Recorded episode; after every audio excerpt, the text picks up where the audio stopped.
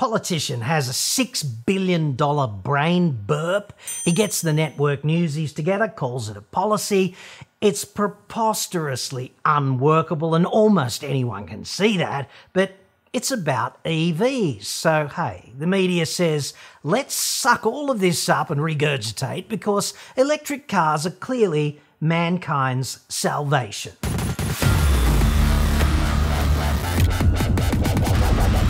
I'm John Cadogan from auto expert dot com dot A U, and I get new cars cheap for buyers here in Australia. Website for that, yes, there. Or you can just click the card that's up there now, dude. Solar powered, carbon neutral, renewable, sustainable. There's hemp involved in the construction too, and recycled chip fat. All of that's basically all the same thing, isn't it? Anyway, Adam Bandt, proud leader of the Shitsvillian Greens. Really good on the colouring in, but not so hot on the numbers apparently. Wants to revitalise the wasteland that is Adelaide for car manufacturers, because that worked out so damn well the first time. Dangling a six billion dollar carrot in front of South Australia just the other day. And I'm sure there's a Ron Jeremy joke somewhere in there, but let's keep it classy just for a change. Anyway, six billion bucks is roughly half of the taxpayer-funded suck paid by ScoMo's mob to the fossil fuel industry. Just for perspective. In a few years' time, the whole country could be driving South Australian-made electric cars. Adam Bandt there, colouring the world green like an out-of-control three-year-old, but staying between the lines, so great work, dude. Here's a medal just for turning up. This crap just rolls off the tongue of the average politician, does it not? The whole country driving Australian E Vs. And he says it with complete conviction and a straight face, as if such a thing could actually be possible. I'm going to be extremely generous here and assume that a few years is actually ten years for, quote, the whole country to be driving South Shitsvillian electric cars. With a straight fucking face. Dear Mister Bandt, just looking at the supply side of your interesting proposal, there are twelve million passenger vehicles on Australian roads today, dude. So we'd need one point two million of these awesome, but as yet completely non-existent, not even designed, Shitsvillian E Vs every year for a decade. That's the demand side, okay? There would have to be a demand for one point two million of them. And we'd need to trash the same number of internal combustion cars in lockstep.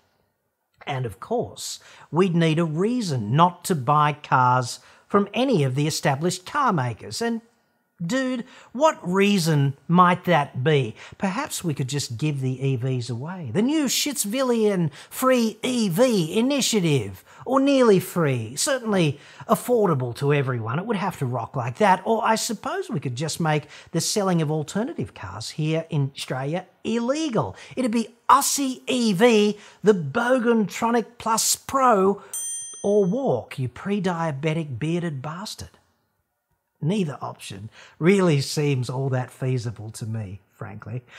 Still, one point two million vehicles is not unlike the number of vehicles currently being sold here in Shitsville annually, which is near enough three thousand three hundred cars a day, every day, three hundred sixty-five days a year for a decade.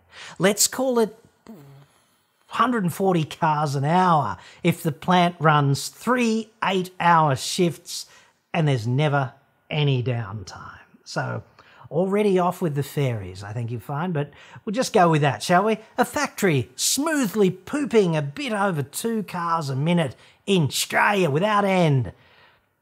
That's fucking preposterous, dude. And here's why. I say this because I have been to a factory that made one point three five million cars in twenty twenty.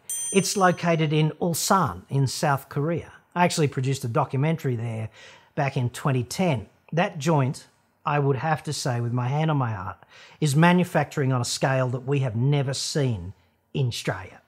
Six billion dollars would not be enough for the fucking Christmas parties. Ulsan is of note here because it is the world's largest integrated car manufacturing facility. Widgets come in at one end, and the other end, it's just got endless teams of little South Korean dudes in minivans who drive freshly minted cars straight onto ships. So, in order to achieve Mister Bandt's bold claim, this proposal, we just have to build the world's second largest, by a narrow margin, fully integrated car factory, producing only E Vs for onshore consumption. And we need to suspend the sale of all other cars.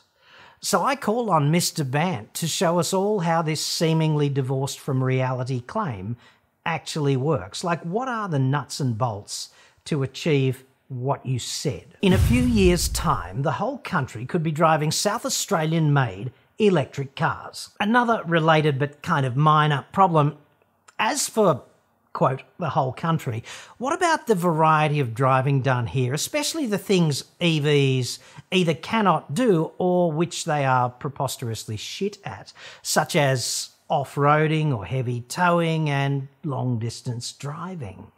This E V promoting bullshit sounds great at press conferences, but even two minutes of aimless doodling on a napkin and thirty seconds with a calculator can show you how inherently unworkable this kind of suggestion really is. We'll cut pollution, create jobs, and be energy independent if we restart South Australia's car industry and make it electric. Really, will we? Electric cars run on electricity, so we really need to tackle supply, don't we? Network of fast chargers, upgrading the grid, especially the local grid, because currently the poles and the wires outside your house do not support everyone coming home in the evening and plugging their proud Shitsvillian E V in. The grid is just not up to supplying that amount of electricity. It's not. And we need to consider the source of that electricity. Otherwise, we're not cutting pollution, we're just exporting it out of the cities, right? Clean air for our cities, fantastic. Pollution in the regions, because we're still burning fossil fuels, aren't we? The claim of cutting pollution does not coexist with a predominantly coal-fired grid. It just doesn't. Nor does it coexist with scrapping a bunch of otherwise serviceable combustion cars, considering their remaining life and the inherent pollution and C O two and energy wrapped up in what it took to make them. Recycling, which is a joke in Australia, is not an energy pollution free kick, right? It's just not. Thanks very much. Second law of thermodynamics. So, on planet green, where Adam Bandt is king, all we need to do so that we can all drive a fleet of non-existent Aussie E Vs is organise everything relating to the design of those vehicles, or designs, magic up the second largest integrated automotive manufacturing unit in the world, build it in Adelaide, and run it around the clock without end for ten years, comprehensively upgrade the grid, divorce ourselves from coal, and solve fundamental E V limitations such as payload capacity and range, close every other car dealership in the country, prevent people from buying anything that's not an Aussie-made E V, and there you go, dude. Green utopia. And nobody in the friggin' media is calling them out on the breathtaking unworkability of this dipshit proposal. Go figure. Meanwhile, just for balance, ScoMo's commitment to E Vs is to lather on the lip service, like really, trowel it on, dude, pretend he never said that they'd end the weekend, E Vs, and continue to fellate the crap out of the fossil fuel industry for as long as possible. And by fellate, I mean, to give them a twelve billion dollars taxpayer-funded handout every year, right? Because they're such awesome chaps, the fossil fuel industry. Like, clearly, dude, they are. Come on. And Labor, Jesus, they're complete cocks on this as well. Each way Albo. Well, his cunning plan is to discount E Vs by eliminating the five percent import tariff and removing the luxury car tax from electric vehicles. Sounds pretty good, huh? But there are two fundamental problems with that. And it doesn't take too long to list them either. It just doesn't. First up, the import tariff is only paid if the car is made in a country with which Australia does not have a free trade agreement. And we have F T As with Japan, South Korea and Thailand, which are the top three car supplying nations to Australia. Plus, of course, America and China. We have free trade agreements with them as well. Dude, you are already not paying a tariff on any car that comes from those places.